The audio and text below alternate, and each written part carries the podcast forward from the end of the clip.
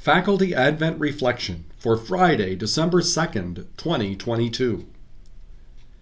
Sometimes I get overwhelmed by the gloom and darkness of this world. There are so many problems and so much pain that I can become discouraged. Will things ever get better? How will we survive this? But then I am reminded who is in my corner the same person who opened the eyes of the blind man in today's gospel.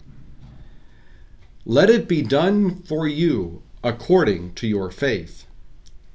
But only after he asked him, Do you believe that I can do this? Do I believe that Jesus can heal my blindness?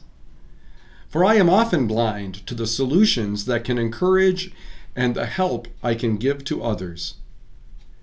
Help me, Lord to use your eyes of faith to see what I can do to be part of the solution to the very things I worry about. And if I cannot be part of the solution, open my eyes to see you in my corner, encouraging me to never give up and helping me remember who is really in charge.